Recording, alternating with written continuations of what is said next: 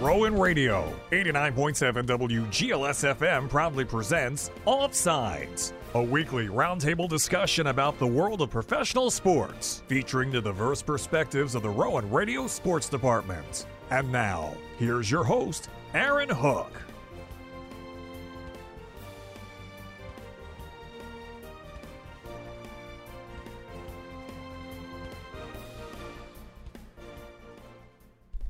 Rowan Radio 89.7 WGLS FM.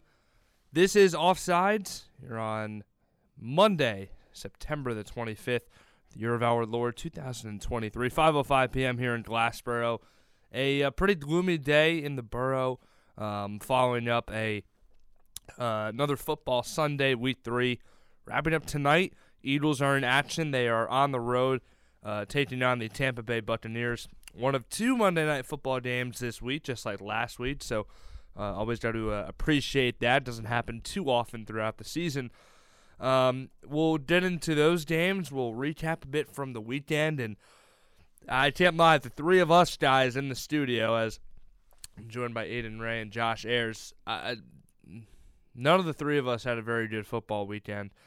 We can discuss whose was was the worst. Uh, I, I just want to kind of open it up to uh, to you guys, give you guys the floor about where you're standing with um, your respective teams and just what you thought about the games yesterday. You looked at the margin of victory um, in all the games yesterday. I mean, it was probably the average was somewhere between 15 and 20. I think there were three, four, five games that were just complete blowouts. So definitely was, definitely was for sure. Of course. My team played Thursday night against the 49ers. Real stuff. I did not expect us to like go I, I wasn't expecting us to win at all, but I, I feel like we played a little bit better than like expected to play because it was like three three after the first quarter, but then of course we could not stop the Niners on third down. So it's honestly like real stuff. I wasn't expecting too much from this game since the Niners are a really good team. Yeah, I mean it was going to be tough for the Giants going on the road to San Francisco, um, and yeah, I mean I I would agree. I think you know, San Francisco and, and Miami, who we'll get into soon um, when we touch about on Josh's team and how they did. But I mean, those two right now, they look like to me the two best teams in the league. And San Francisco, that defense is just unreal. There's been conversations about who is the best defense in the league, and I think they've got the top spot right now. I mean, and you know, for the Giants, that run game too, Aidan. Without Saquon Barkley, obviously, you just couldn't get much going there. Um, wh- where are you at with them right now? I mean, it, it's a situation for them that is unfortunate without their top weapon. You know, for the next couple of weeks. Still, we'll see when he can officially return. But you know, you've seen the division. I mean, Dallas does lose yesterday, surprisingly. But I mean, Philly and Dallas have gotten off to pretty good starts to the year. We'll see how the Eagles look tonight. Yeah, we're really missing a big piece on our offense, especially also Andrew Thomas being out as well, which is also a big loss, especially for the Giants' offensive line. And then, of course, you had Washington losing to Buffalo yesterday. You had the Cowboys losing to Arizona, but now and then, of course, the Eagles playing the Bucs. So we're seeing like almost all every NFC East team lost this weekend, but then the Eagles play tonight. So we'll see where the NFC East will stand because every team was 2 0 except the Giants going into um, Week Three. Yeah, I mean, again, a division that last year was dominated by the Eagles, and Dallas came out of the gates in the first two weeks, and, and people had already sort of, you know, crowned them as as the team to rotate the division. And so we'll see how it shakes out. But that was obviously back on Thursday.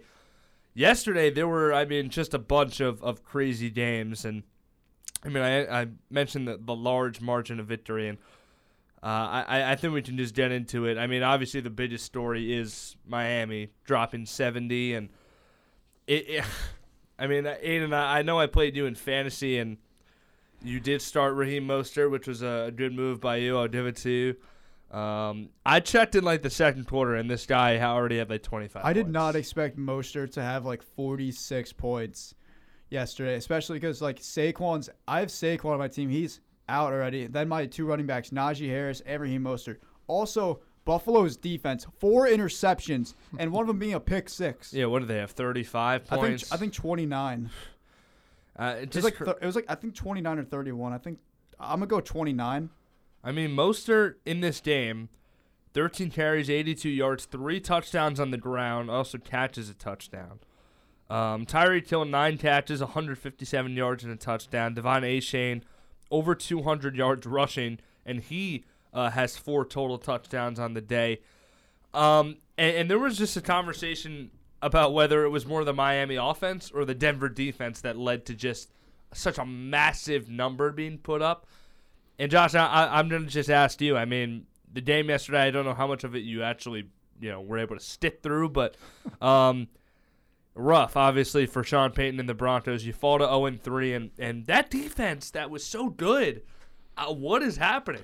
I wish I could tell you honestly. Like I was, I knew coming in that we weren't going to win that game most likely, but to give up 70 points, and like you said, the defense was amazing last year. It's it's unfathomable to think that a defense could go from being arguably top five in the league to being bottom five in less than a season.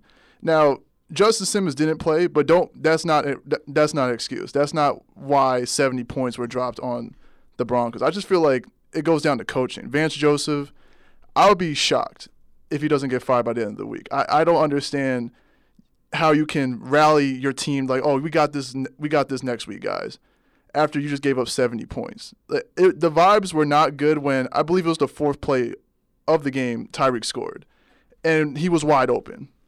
Waddle wasn't playing, so you should only have to worry about Tyreek, but they did not do that. And like you said, like Achane and Mostert, they had all they had the biggest days they'll probably have in their whole careers. Especially Achane, it's only his second career game. He had 200 yards rushing, and you guys were talking about fantasy if you I saw Sleeper sent the notification. If you started all Miami Dolphins as your fantasy team, you would have scored 200 fantasy points.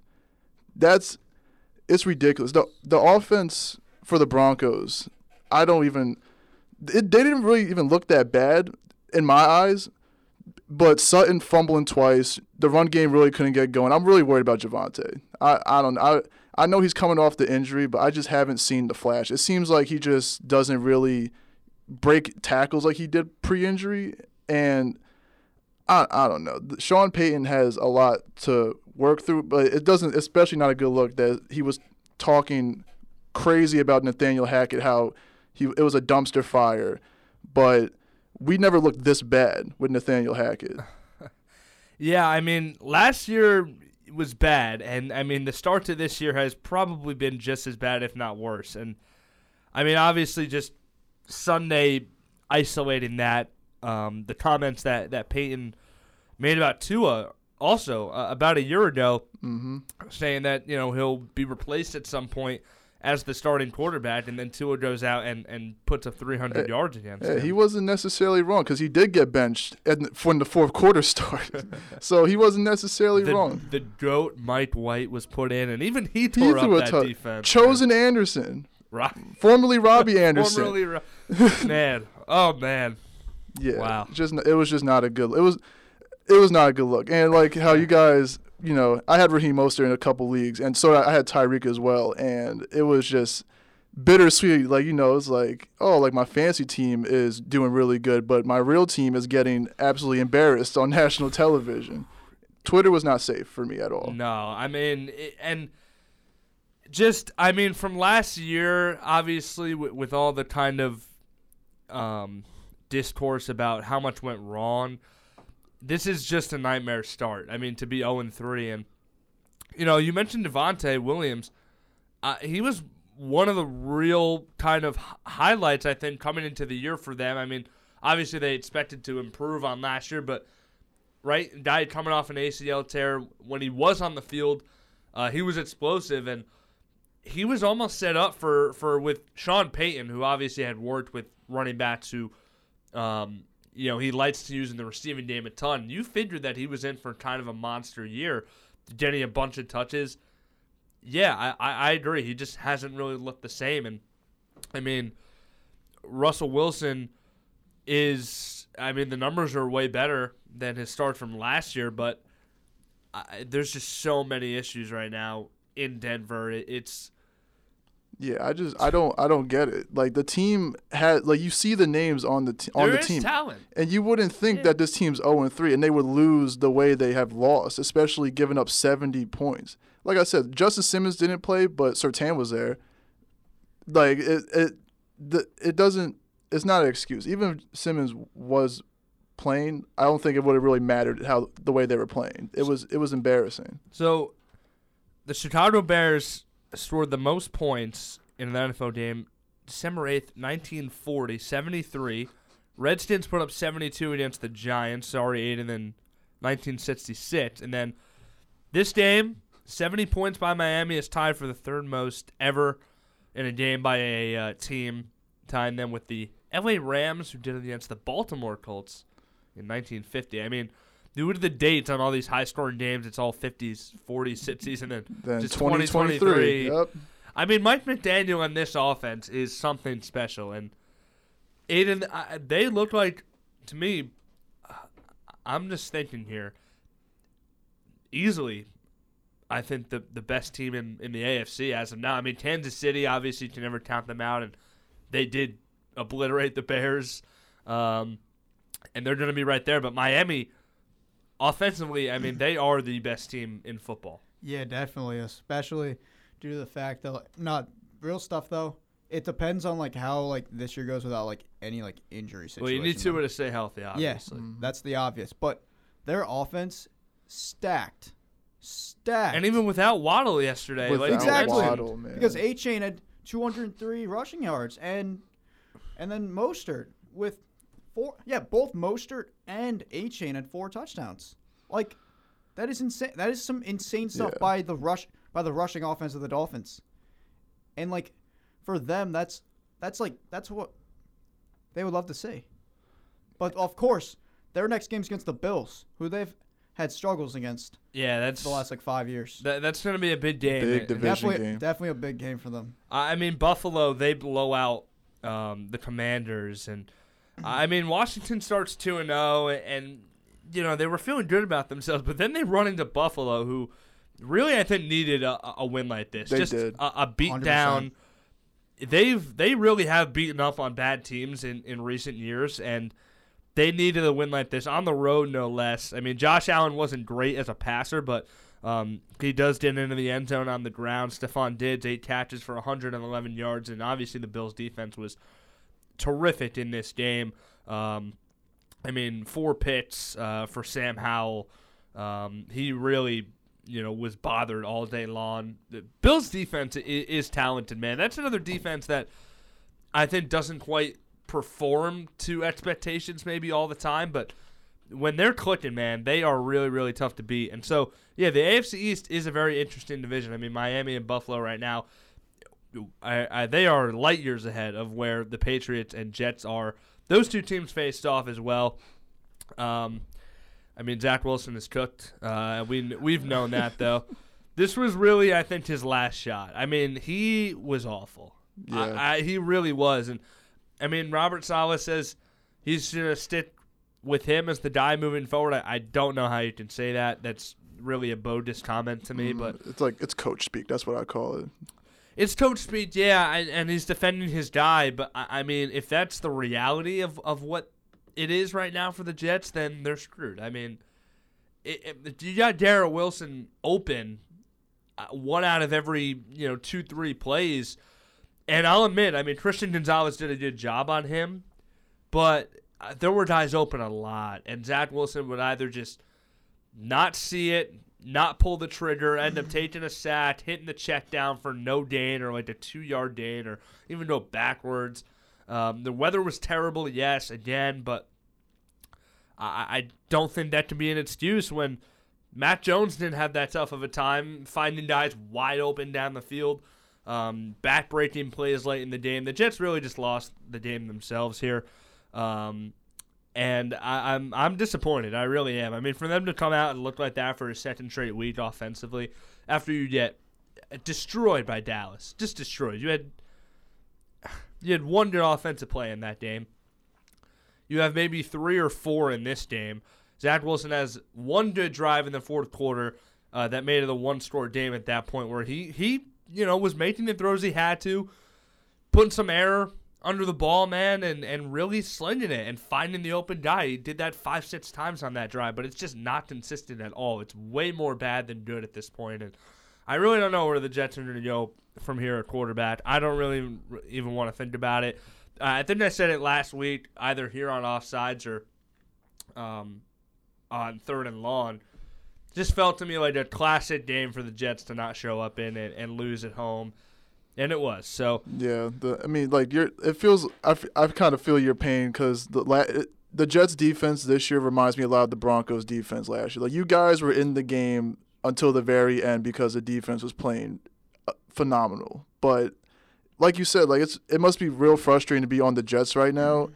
and the way Zach Wilson's playing, like especially for the defense, because the defense is it almost feels like the defense has to like force a fumble, force any type of turnover to give Zach Wilson at least, a, or give the offense a, a field goal, get points on the board at least. But yeah, like like you said, Zach Wilson's just not coming through, and I'm not sure if the Jets are actually serious about sticking with him for the rest of the season. I, I hope not because it's a great point, Josh. Like they're just relied on the defense to keep them in the game for so long to the point where it's like you you need the offense to complement it. Like you can't be playing football games where you're scoring 10 points every week and you're just relying on the defense to hold the other team to single digits. I mean, and the bad thing for me is it feels the same exact way as last year. Mm-hmm. Um, because that is how it felt in a lot of games, except for the games that like Mike White started, where all of a sudden the offense was rolling and they were putting up 30 points and they didn't have to rely on the defense to get stops almost every single time.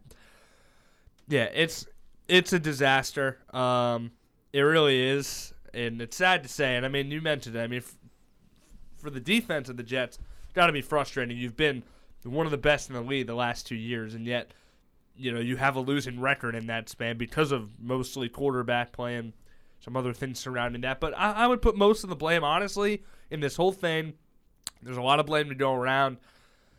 I, uh, most of the blame has to be on Wilson. He's mm-hmm. just not. He just hasn't developed really at all. So yeah, I don't know. Um, all right, a couple minutes before break, there were some great games though. Um, you know, there were the blowouts, and we discussed a few of those, Buffalo and obviously Miami, but some really good games as well. The Chargers and Vikings, pair of 0 2 teams, both needing to win. And how about the clock management? Really bad at the end of the day yeah. by, by Minnesota.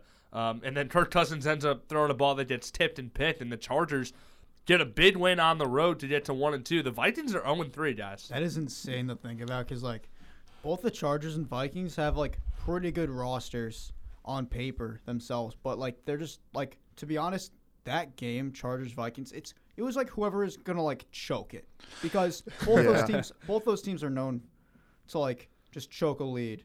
True. Especially the especially the Chargers, and then the Vikings, of course, with their situations with like, with like field goals and stuff like that. But but then yeah, the Chargers ended up um, being able to get the win. Um, and of course Herbert with three touchdowns. Keenan Allen threw a touchdown to Mike Williams.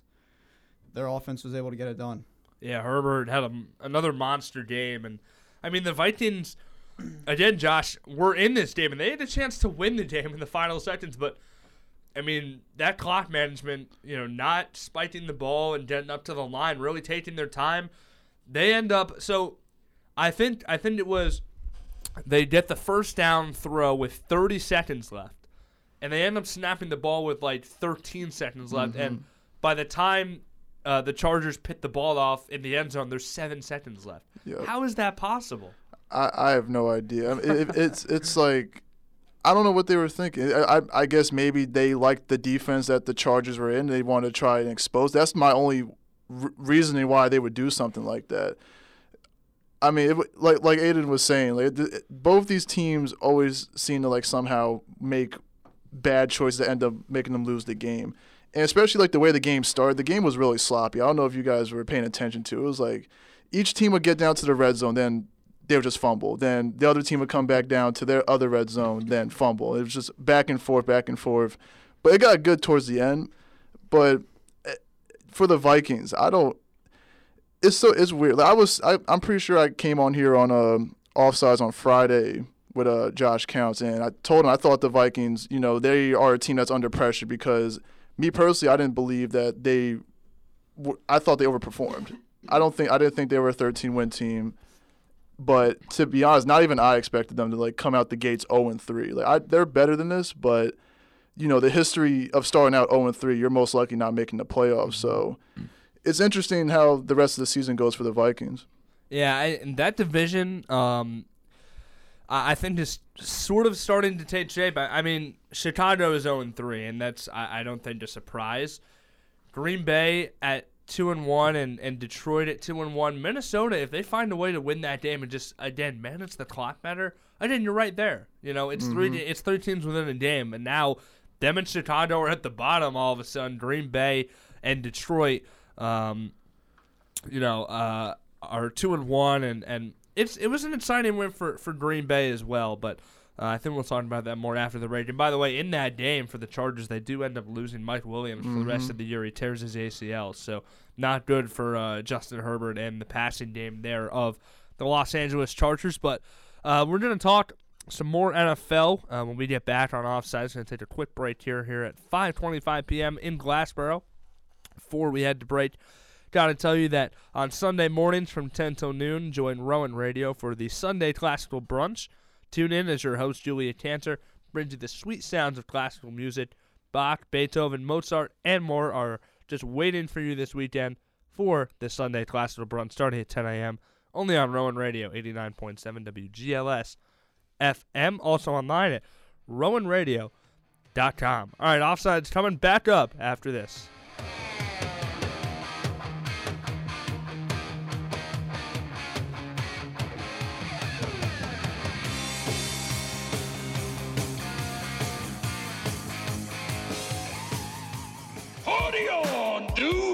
A fistful of quarters and head on over to the 80s Arcade. Saturday mornings from 10 till noon on Rowan Radio. Come celebrate the decade of decadence with me, Lee Kirshner. Enjoy awesomely rad artists and totally tubular hits. Oh, gnarly! It's a blast from the neon colored past. It's the 80s Arcade every Saturday morning starting at 10, right here on Rowan Radio, 89.7 WGLS FM, and also online at rowanradio.com. Have you been putting your heart under too much pressure lately? Uncontrolled high blood pressure is serious and your heart can quit whenever it wants. But when it quits, you quit. Listen to your heart and don't let it quit on you.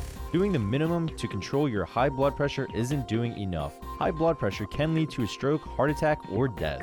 Get your blood pressure to a healthy range before it's too late. Find out how at heart.org slash blood pressure. Check, change, and control. A message from the American Heart Association, the American Stroke Association, and the Ad Council.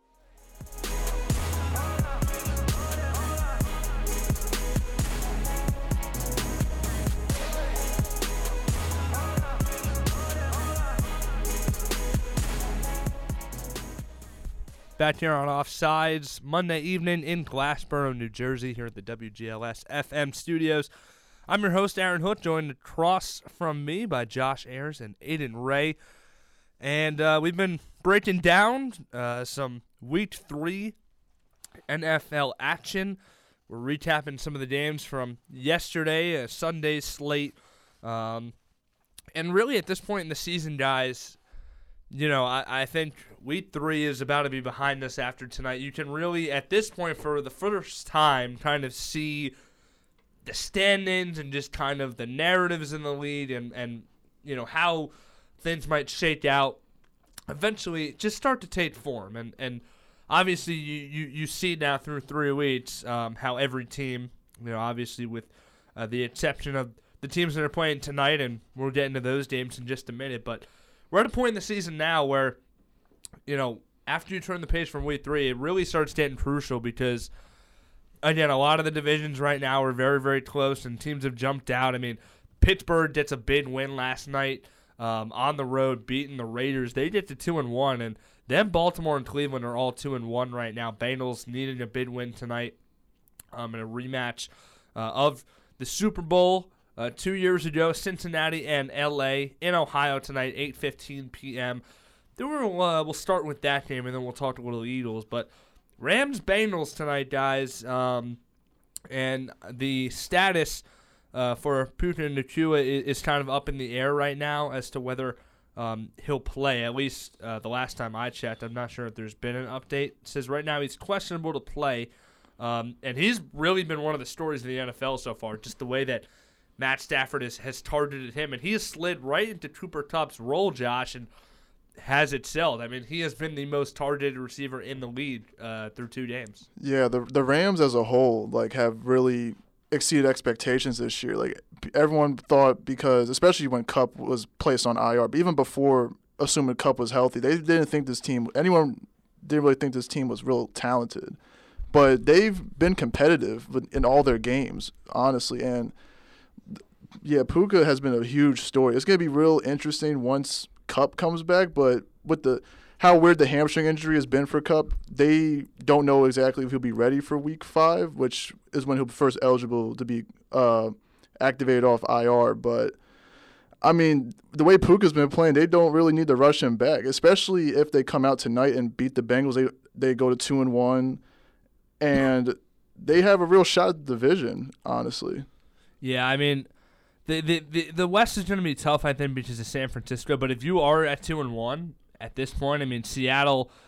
Two and one, they're a good team. I, I think it's just you. You got to kind of just keep neck to neck. And Arizona does get a big win yesterday. Get them one and two. They've played better than a lot of people have thought too. The yeah, Cardinals. yeah. Um, uh, Jonathan Gannon, yeah. They do play hard for Jonathan Gannon. I mean, for what it's worth, I, I know he wasn't a great uh, DC in Philly, but I mean, he's got his guys going out there and competing. Man, they beat Dallas um, pretty handedly too. Um, what was the final there? Twenty-eight to sixteen. Um, Cardinals over the Cowboys. That was probably the biggest shocker of the week. I would say Dallas getting upset there, but um, yeah, I mean the Rams obviously a big game for them. Uh, trying to get to two and one. The Bengals, Aidan, on the other hand, trying to avoid an zero and three start. That would be detrimental again, especially when you look at the rest of the vi- uh, the division. All three other teams right now, Baltimore, Cleveland, and Pittsburgh, are two and one. So you can't really fall to zero and three here. Otherwise, it's going to be a, a, a grave that might be too deep to dig yourself out of it, even at this point. Definitely the truth because, especially with like the talent you have on that roster with Ja'Marr Chase, Tyler Boyd, Tee Higgins, Mixon, and of course Joe Burrow. Even though he's been hurt for a little bit amount of time, you cannot fall to 0 and 3 with that roster. You cannot fall to 0 and 3. Espe- And then of course, the Bengals. Of course, they have a better team than the Browns. Even though they did lose the Browns week one, they have won the North the past two years. The they're they have a better roster than Pittsburgh right now. Mm-hmm. They're overall like have the best like offense in the AFC North, even though the Steelers are playing a bit well. Browns, same thing, and then of course the Ravens, even though they lost to the Colts yesterday. But Right. like, e- e- there's there's no like really bad team in the AFC North. Like they're they're all competitive. Yeah, I, I I would agree with that. I think it, it is a very competitive division, and um, obviously with Burrow and and you talked about you know Ja'Marr Chase said it that um, Burrow has not been playing at full strength. Absolutely. Um, he has not looked like Joe Burrow the, the first two weeks. This for him is going to be a big game because obviously he's seen at least components of this Rams defense before, um, and it is a must-win game for them. It really is. It is also it's it's a Super Bowl the Super Bowl rematch from Super Bowl Fifty Six. Yep. Yes. Mhm. I- Rams and Bengals a couple years ago.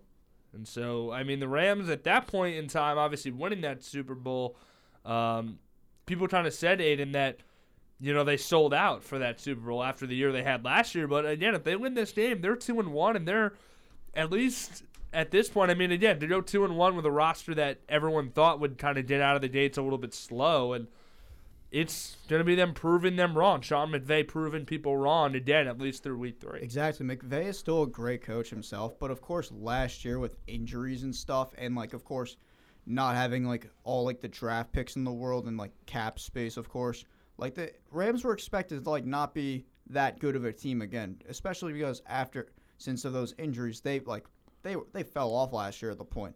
But of course, once when they played the Seahawks week one, they played great against them, and also they played pretty well against the Niners, even though the Niners are still uh, once again a great team, a very good team. But the, the Rams played well against them. They're they're they're doing their job this year. I, Yeah. I like what they're doing. Yeah, Stafford especially. Stafford, like he's playing really well. I think I think everyone was kind of predicting the fall off wrongly. Like he Stafford's playing how how they played when they won the Super Bowl. He's playing really good. This is without Kupp. And another story for the Rams is Kyren Williams. Like you know they threw Cam Akers in the doghouse and got him out of there. Now he's in Minnesota, but it seems like Sean McVay just knows how to get his guys ready, and everyone just steps up, does their job, and they at least like stay competitive in these games. Yeah, and you said, I mean, you look at the guys who have produced for them so far. Really, none of these guys had an impact the last couple of years, um, except for maybe Van Jefferson and, and obviously Higbee. But I mean, Nacua taken out of BYU, obviously, um, this past year, and then Tutu Atwell was a guy coming out super fast. Rams didn't really utilize him all that much um, at first, but he's been off to a great start to the year. And you said it, Kyren Williams has has filled in for Cam Akers after he lives brilliantly. Um, you know, three touchdowns for him so far through the first couple of weeks, and yeah, Stafford is. I I can't even call it a renaissance. He's just continued to be good. I mean, he. You said after the injury stuff last year with with the elbow and um, you know, just kind of a lot of time away, and, and the way that the Rams did look last year, I think it did kind of make sense to predict that Stafford would take a step or two back as he does continue to get older as well. But he is, like you said, Josh, really kind of proving everybody wrong and saying, no, I, I can still, you know, run this offense to a T. And, and again, Puka Nacua has been the forefront of that, like he has with Cooper Kupp, just feeding him targets. And Nacua has brought in 25 catches so far in the first two games. So uh, he's obviously been a fantasy darling as well. Um, Aidan, do you have him? You have him, don't you? Who? Puka, right? Puka. No, I don't. Oh, really? I'm playing somebody with him. To okay, that's in my other league. I'm playing somebody with him tonight. So I already know I'm screwed. Um, all, I, all I have in my league tonight is Mike Evans. Uh, I need a Mike big, Evans? I need a big game from Puka. So Yeah. sorry, Aaron. That's all right. He, he is fun to watch. So I, you know, I, I'm pretty much burnt toast anyway. So I'll, I'll root for a big Puka game tonight. But there is another Monday night game. Um, again, second week in a row that we've got a, a double header, and the Philadelphia Eagles will be in South Florida. It will be in Tampa, taking on the Bucks, and it, it, it is a game that really does pique my interest, guys, because Tampa has gotten off to this 2 0 start, really surprisingly as well. They're another team that not a lot of people thought would have success in the early going. Uh, Baker Mayfield has also played above expectations, and for the Eagles, um, you know, having this test to go on the road and face a team in, in Tampa, I- think this game is is gonna end up being a, a pretty good one. Uh, I don't know about you, Aidan, but of the two games, um, even though Rams Bengals might be a better story, I think this might just be the better football game. Honestly, To be honest, Eagles Bucks also another like rematch because they played uh, each other in that like playoffs. Um, right? Yeah, the in the division. in the wild, it was the wild card, I think. I think it Um, was the wild card, right? Yeah, it was the wild card because the 49ers put the Cowboys that, Right, that day. but, right. but Eagles, Buccaneers, of course, like Buccaneers got off to a great start, um, beating the Vikings and the Bears. Also, literally, also without Tom Brady as well, which, which of Yeah. course Tom Brady cha- cha- made a change in that franchise for three years. Mm-hmm. But they're still. They still have the they still have the weapons like Godwin and of course Mike Evans who stays consistent, all that who is very consistent. But then of course the Eagles, you know how their roster is, and of course they're they're stacked. They are very stacked with obviously Hurts, AJ Brown, DeVonta Smith, D'Andre Swift. They're it's good. It's good. I'm I'm looking for a good game between these two teams. They we need we need to see like a close game from these teams. I would I would love to see that. Yeah, I think it will be a, a good game, and I mean, Eagles obviously trying to get Jalen Hurts going a little bit through the air. He hasn't eclipsed 200 yards yet in the first two games, and so I, I think didn't see a lot of deep shots in this game. We obviously know Tampa loves to to throw it up to Evans and, Godwin, but yeah, I think Philly is is going to open it up for Hurts a little bit more, and you're going to see, um, you know, kind of those. Um, classic Eagles, you know, play action rollout for for Hurts and and let them fire deep to Brown or, or, or Smith or whoever it may be, Josh. I think this has the potential, even though both defenses are really good, I do I do think this has the potential to be a, a kind of a high scoring game, honestly.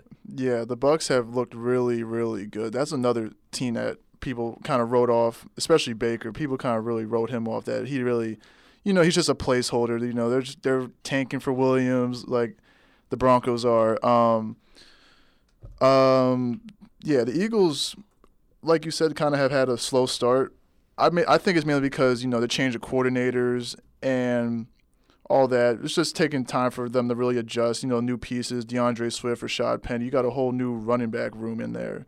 But this is definitely a game I could see them open it up slowly. And like you said, it could definitely be a high scoring one because Mike Evans has looked amazing. Godwin's amazing. Rachaad White's also looked really good as well. And Baker looked has looked like when he, when he first stepped onto the scene for Cleveland, he's looked really, really good. And, and I'm expecting a really good football game. Yeah, I, I, I think Rams Bengals is obviously a very interesting story with where both teams are in, at this point in the season with the Super Bowl rematch. Um, but yeah, I think Eagles Bucks is going to be a great game.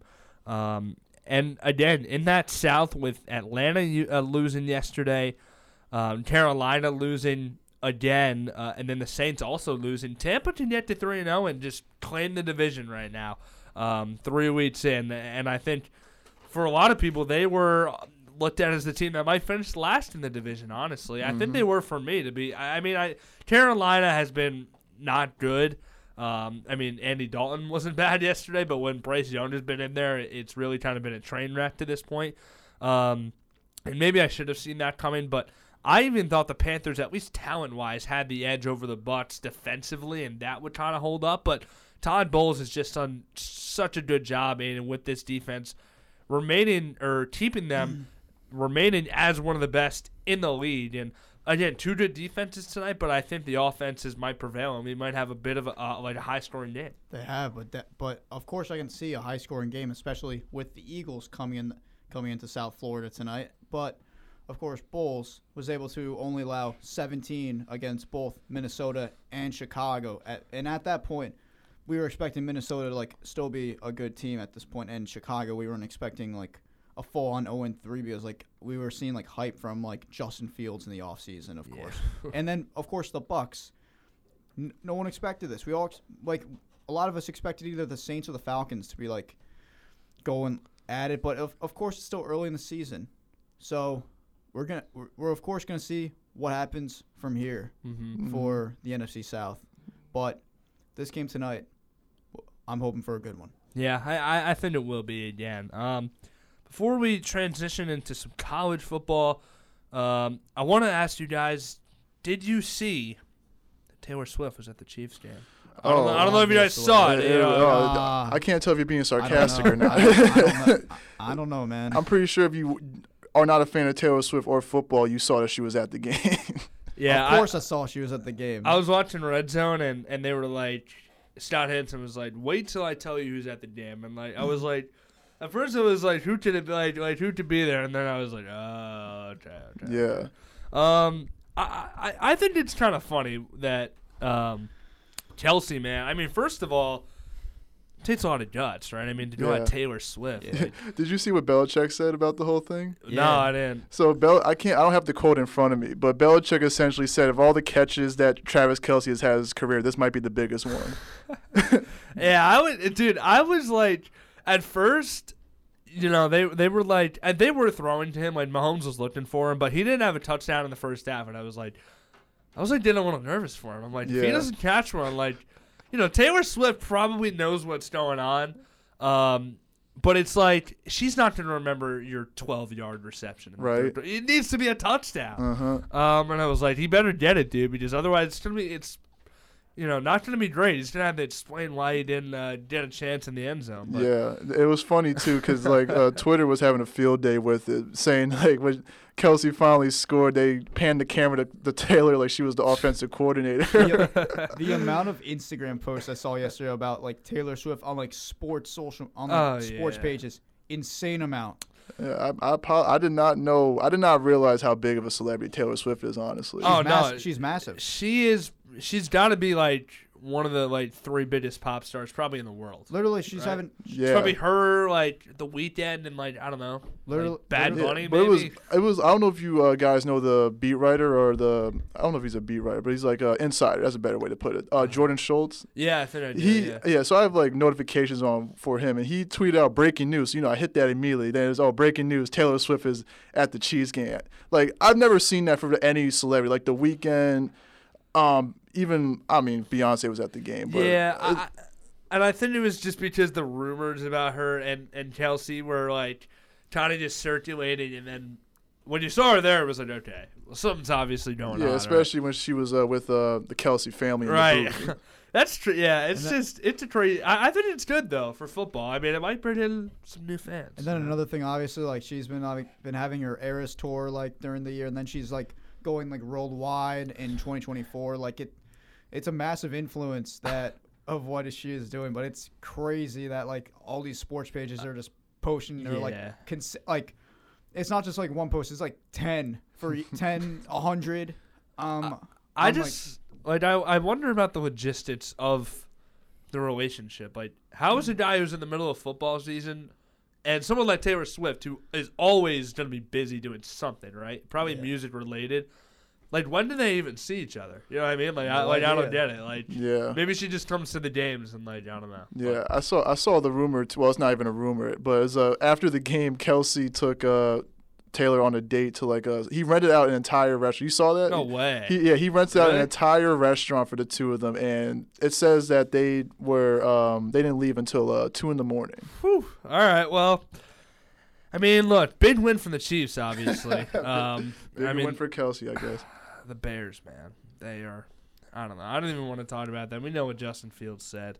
Um, yeah, they've looked horrible. But then we can dive into some college football here for about five, six minutes before we head to break. Um, another good week in college football. Um, I mean, Florida State on upset alert again. They do squeak out with the win over Clemson 31 24. They dropped from number four to down number five in the latest poll. Um, Florida State, you know, I like Jordan Travis as their quarterback, but um, to be ranked inside the top five and have a couple of close calls like this, I, I think, you know, it's got to be a wake up call for them. They are 4 0. Um, but the ACC, it's a tough conference. I mean, they've got Virginia Tech this week. They'll win that game. But Syracuse is, is no slouch. Duke is ranked. Um, Wake Forest has been successful in recent years. Looking at their next three games, they play Miami uh, later in the year. The ACC is tough, man. I mean, Florida State is not a team out of that conference that's just a lock um, to be right there for the playoff. If they have another few of these games, even in conference that get kind of close, they could slip a couple of more spots. Yeah, they need they cannot be having these close games like that if they want to make the college football playoff. Also, an, like what what I was thinking from this Florida State Clemson game, whoever wins this game would be like playing in the ACC championship. But and but another team, of course, who's obviously good in the ACC is Duke. Duke is playing great. They are. in the ACC. Like I feel like, like. Like I could see like Duke, Florida State in the ACC championship, especially after them being Clemson, and Clemson is and has not been playing to their standards. Syracuse is at 4 0 as well. North Carolina out to a 4 0 start with Drake Maye there. Um, Duke will have their biggest test by far so far this year. They'll have Notre Dame uh, this Saturday. And that game was crazy. Notre Dame, my Ohio God. State. What an ending. Oh, my God. I mean, Insane. crazy game. Um, Ohio State sneaks out with the win. Last play of the game, they hand it off. Gutsy call by Ryan Day, but uh, I was watching something earlier and, and I agreed with this point. Ohio State is obviously a different team this year, losing all that talent um, with C.J. Stroud and, and others. Obviously, Marvin Harrison is still there. He gets hurt in this game, comes back in. Um, but with Kyle McCord at the helm, they needed a game like this where he is facing adversity, down a couple scores, and they rally to win the game. Aidan Ohio State, this is a signature win, at least for Ryan Day and his resume. To be fair, like I did not expect Kyle McCord to go out and like just do that in the fourth quarter, especially in South Bend, Indiana, where Notre Dame, of course, like with like all like the green, their fans and stuff like that. But of course, The Irish. they have the best receiver in college football, Marvin Harrison, which Yep. is, of course, a gr- still a great piece on your offense. But obviously, they were able to get down the field and like and score the game-winning touchdown. And then Ryan Day in his interview was tries to call calls out Lou Holtz, saying like because Lou Holtz was was like saying like Ohio State's like not tough, but like and then Ryan Day was like saying that it's like a tough. T- this is a tough team right here, and then like of course not, but then of course you mentioned Ohio against the world. Right. Yeah. I, I mean, obviously trying to take a stake in some identity there. I, Michigan didn't look great either against Rutgers. I mean, they got off to a slow start, and Rutgers was in the game. I had hope for that game because I turned. I, I was watching College Game Day. After I turned on Rutgers, it's set seven nothing. Well, I'm like, Rutgers- oh my god! Rutgers like, scored a minute in um, on a on a 60 yard pass play, I and that was- was really all they did. I was in shock because I thought Rutgers would be able to like their offense would be able to break in on Michigan. I- I could go especially with off- Jim Harbaugh. Yeah, I could go off on all the stuff that Rutgers does wrong. I mean, they're they're not a bad team. It's they're a just a lot hard better than they used to be. Hard. Mm-hmm. It's a hard conference, a hard division. It is, but uh, even in that game, they should have been in that game in the second half. I really- Um, Oh my god! anyways, but one final game that uh, was noteworthy. I think maybe the most noteworthy, honestly. Uh, Oregon just mopping the floor with Colorado. Yeah, I it, mean, it was not a good week to live in Colorado. I'm not gonna. and Josh, they were they were stepping on the Ducks logo too the, the day before. Yeah. I mean, they had it. They were asking for it. No. Yeah, no, they definitely were, and then I I feel like for the casual fan, like I saw like outrageous uh, slips being put in for uh, Colorado to somehow upset Oregon, but Oregon is a really really good. Like this is the first, in my opinion, the first real good team they've played so far. Colorado has. They also have USC next week, by the way. Yeah, it's not looking up from. it's not. It's, it's not looking up from here. It's not. I mean, the Pac-12, for all the hate that they have gotten about, you know, obviously the conference splitting up. You look at the top 25. What's there? Six teams in from the Pac-12 in the latest ranking. Um, let's see. So Washington is at seven, USC at eight, Oregon at nine, Utah at ten. So four out of the top 10 teams right there. Um, you have Washington State as well, Oregon State, um, and so what? What's that? Six, I think, right? That's from yeah, that's six. from the Pac-12. I mean, they have a good representation. Oregon, their offense looked great um, behind Bo Nix. Man, they right out of the gate just just stomped all over Colorado. It was never a ball game. Yeah, it was never. Yeah, Bo Nix looked amazing, and or- Oregon is a is a really good team this year. I, they they got they definitely have a shot to really like push for the playoffs. I feel. Also, like Dan Lanning, their head coach, was mentioning in his pregame speech, they're fighting for click, clicks. We're fighting for wins. Yeah, that, that Yeah. speech was Incredible. That was a great speech. It really was. I think he laid out a message, you know, very, very timely. You know, some coaches will just kind of give the same old speech that can pertain to any situation, but I love that he was like, the team we're playing today are caught up in all this media buzz, and we don't really care about that. Yeah, we just that- want to go out there and, and, and tip their ass. you Yeah, know? they're, they're like that. They're not in Hollywood. They're playing on the grass. Absolutely. Yeah, I love that speech. And I, I thought Oregon heard it well, so Yeah. they came out and dominated. I and- love the and- originality put into it as well, because like you're not just Yeah. saying the same thing over and over again. You're you're facing off against Deion Sanders in Colorado, Right. who is getting a lot of hype, And- and, Oregon is, is a great team, of course. And Deion was a good sport after the loss. You know, Yeah, he he, was. he said, you know, we got our butts kicked. Uh, no way around it. Um, in Colorado, I mean, there's just so many issues with that team that were kind of just pointed out in this game that when you're playing Colorado State, um, and you know when you're playing Nebraska, you can kind of get by those issues a little bit, especially when you have a quarterback like Shedeur Sanders and a player like Travis Hunter, who was not playing in this game, but. Um, they had some weaknesses really exposed, Josh. I mean, the defensive line got ran all over. The offensive line couldn't really hold up for for Shedeur, and he was running around a lot, trying not to take the sack. Couldn't really get in any sort of rhythm. I mean, Oregon had them beat in every which way uh, in this game, and again, it wasn't close. So Yeah, this is almost the type of game that uh, Colorado kind of needed because they were getting a little bit in over their heads so far. The season just started, and it seemed like they won the national championship in their eyes.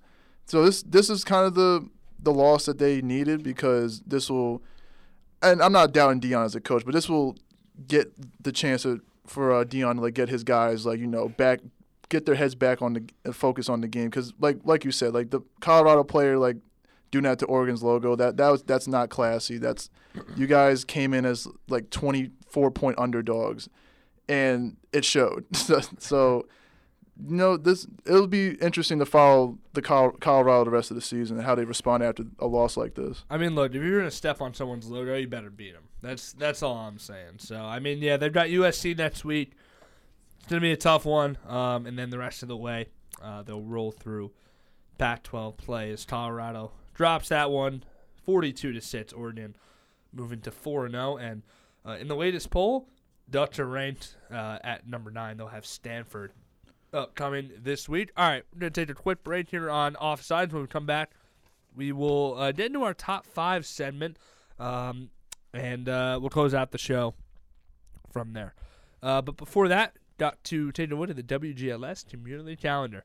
The Samaritan Center is a program that helps Glassboro residents with economic difficulties by providing free food once per month. You can give back to your community by donating food, clothes, or by volunteering your time. Email glassborofoodbank at gmail.com or visit online at glassborofoodbank.org for more information. This community calendar is brought to you by Rowan Radio, 89.7 WGLS FM, your source for community news and information. All right, we're going to close out the Monday edition of Offsides when we return.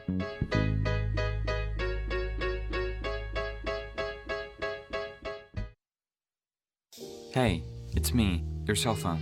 We need to talk about something. Something serious. I know you love me.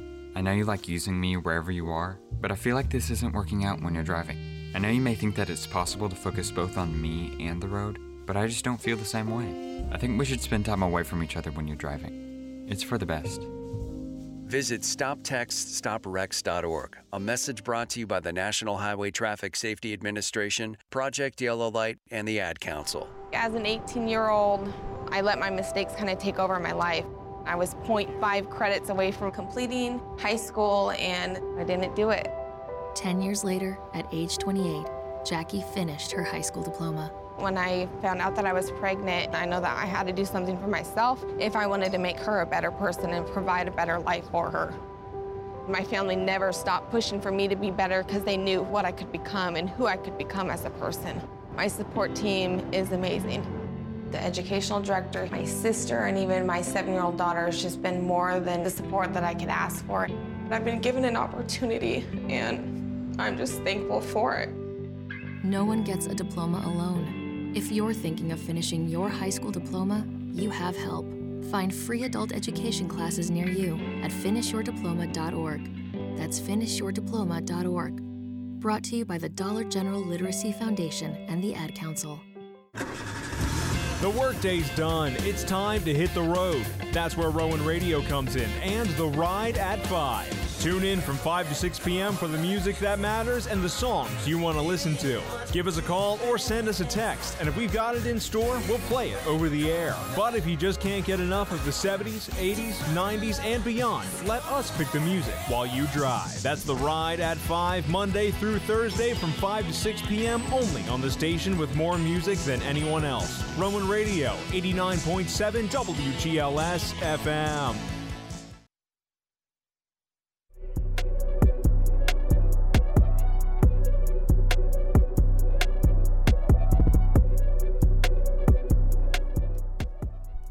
RowanRadio.com, Channel 2, Rowan Radio 89.7 WGLS FM.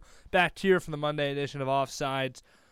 Here in Glassboro, 5.57 p.m. with Josh Ayers, Aidan Rea. I'm Aaron Hook. We're into our top five. Final week of baseball, guys. Regular season um, is coming to a close officially. It's been obviously a long year starting back in March and wrapping up here in late September. Um, and the postseason is what? I think 10 days away. It's going to be that uh, Wednesday. Regular season ends on Sunday. Regular season ends on Sunday, and then October 3rd is the first wild card day. So nine days away, um, or eight days away, actually, from uh, postseason baseball, October baseball. Um, and so we are going to uh, give you, as the season wraps up, our top five NL and AL MVP candidates. Um, there's obviously been a lot of talk for months now about who's leading the race and who's got the edge on who. I think it is going to be a pretty interesting conversation in both leads, and I want to hear your guys' uh, top five list. It doesn't have to be in order. You can just give me five if you want to just name one guy who you think is going to end up winning it. That's fine too. Uh, Aidan, let's uh, start with you first. If you have your list, All right, so real stuff.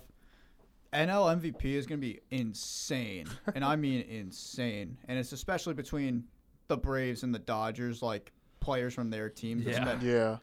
So of course you got like Freddie Freeman in there. You got Mookie Betts. You got Matt Olson. But of course, Ronald Acuna Jr.'s got to win it. He's putting up inc- in- insane numbers this year with like stolen bases, home runs. Like he is going crazy with his with the, with the stats this year. I mean the stolen bases are are just nuts. I think has he gotten to seventy? He hit his 40th home run the other night, and he's trying to get to the 40 let's- 70 club, which is just absurd. I'm gonna Yeah. here. Let me, I'm gonna look on um, MLB.com right now. Um, see what we got here. I think 68 stolen bases and 40 home runs. Dude. Yeah, I mean, just uh, his season is is historic. It really is. It, it will. 336 batting average and 210 hits. Like the average is crazy to me too. I mean, just how consistently he has hit the ball. I think Acuna. the only player that has a better batting average than Acuna is Luis Arraez, which of course he almost was batting 400 in like Right. June. Yeah, I mean, Acuna is just having a monster year. I think he's going to be um, towards the top of our list. How about your AL guys? And then of course, obviously, it's it's gonna be Shohei Ohtani because you know how how he is. But then, of Even though course- he's gotten hurt, Yeah, you even though Yeah. even though he missed the games. but I, then- I, I would agree. it probably is going But then, to of be course, him. you got guys like Corey Seager and Marcus Semien from the because the Texas Rangers have been a very surprising team this year in the MLB. Not expected to be like that, like top level, like really good team, Mhm. but No, they- yeah, they they've ha- been good. Their infield's been great. Their infield's been great. Corey been great. Seager is having yeah a fantastic year, and you'll hear his name later uh, as well. So Ohtani and Acuna are Aidan's pitch. Josh, what about you?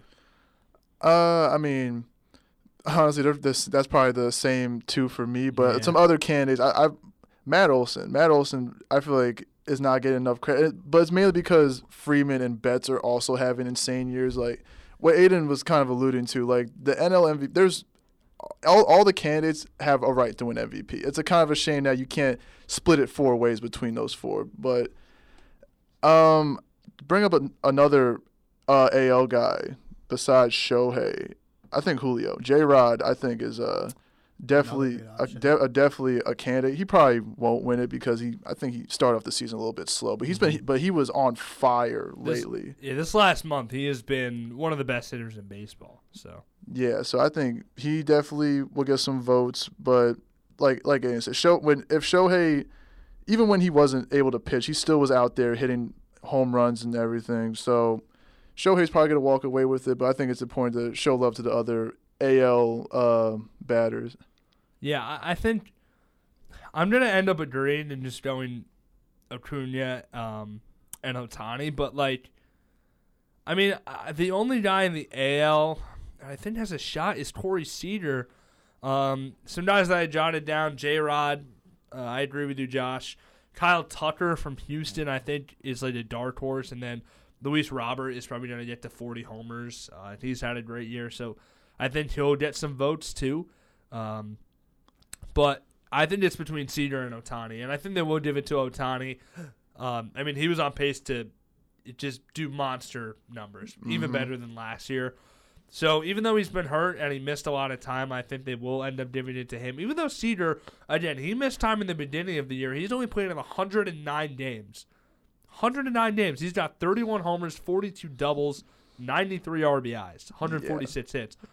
Another 30 games for him, and he's at like 40 and 100 Mhm. with close to 50 doubles. He and he's hitting 331 by the way with a, a OPS over a thousand. I mean, I think he is really the one who has the best shot to steal it from Ohtani in the NL. It's gonna be Acuna, but if Freddie Freeman won MVP, I I really couldn't pose too big of a case against it. I think Acuna's season is something we may never see again. Mhm. Only him, I think, to replicate something like it. But I mean, Mookie Betts obviously is right there. Matt Olson with the 50 plus homers and the insane year that he's having. He's obviously very deserving. Like like you guys said, everyone in this conversation, I think, of those four deserves it. Um, And then I did have Luis Arraez a- as well. He's obviously slowed down a little bit. I mean, he's still hitting Yeah. 354. But NL's, the NO is way more of like a competitive, way more competitive in the MVP race than the AL 100%. hundred percent. It's not even close. So we'll see. Uh, but again, October baseball exciting, just around the corner, about a week or so away. Um, that's all the time we've got for you here on Offsides on this Monday. I want to say thanks again, Josh Ayers and Aidan Rea.